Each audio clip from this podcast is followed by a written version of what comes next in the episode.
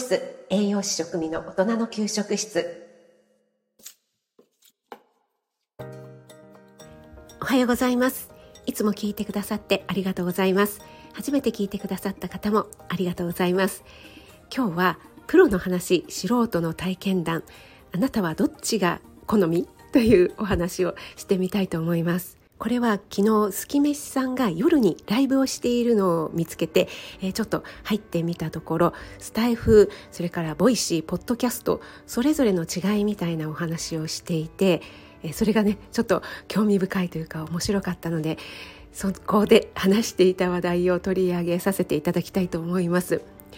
スタイフは素人がただ雑談をしているだけだから別にそのお話聞かなくてもいいんじゃないの？っ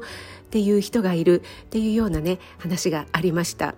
逆に Voicy は審査がある分プロの有益な話を聞く聞きたいという方が聞いているんじゃないかなというようなねこの二極対立みたいのがあるのかと思うんですが私も一番初めに自分がスタイフで配信する時に有名人でも何でもない素人が話すことって本当に聞いてくれるのかな？っていうね、えー、気持ちがすごくありまして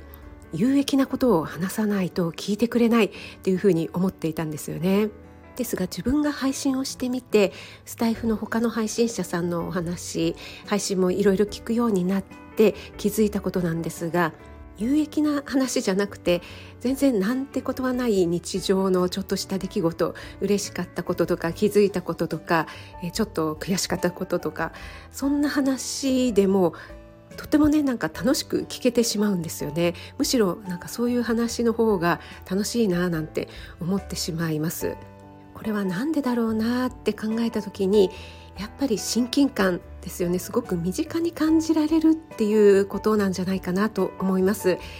あそういうこと私もあるあるっていう共感できる気持ちだったり自分のことのように考えてしまうとか自分と重ね合わせて私だったらどうするかなとかそんな風に考えられるところなんじゃないかなって思います。有名な方のお話は確かに有益だったりためになったりするんですけどもこう共感力みたいのはなかなか生まれなくてそもそも自分とは全然違う人かけ離れた存在みたいなちょっとこう距離感を距離感がありますよね。そしてすきめしさんがしっかりした情報は別に耳で聞かなくて本でもいいんだよねっていうふうにおっしゃっていて私もそれすごくうんうんってうなずきながら聞かせていただいていましたなぜかというと有益な情報を話してくれる人が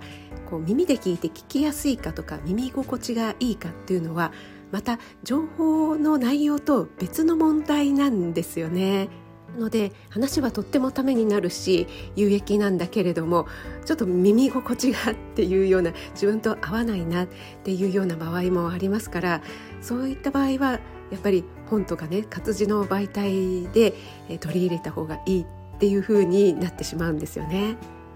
皆さんはいかがでしょうか？有益な話を聞きたい時なんてことはない雑談を聞きたい時いろいろあるかと思いますがプロの話素人の体験談どっちが好きですか？というお話をさせていただきました。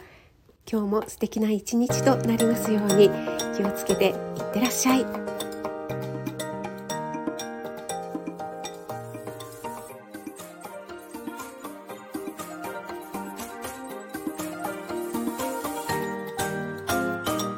栄養満点ボイス栄養士食味の大人の給食室。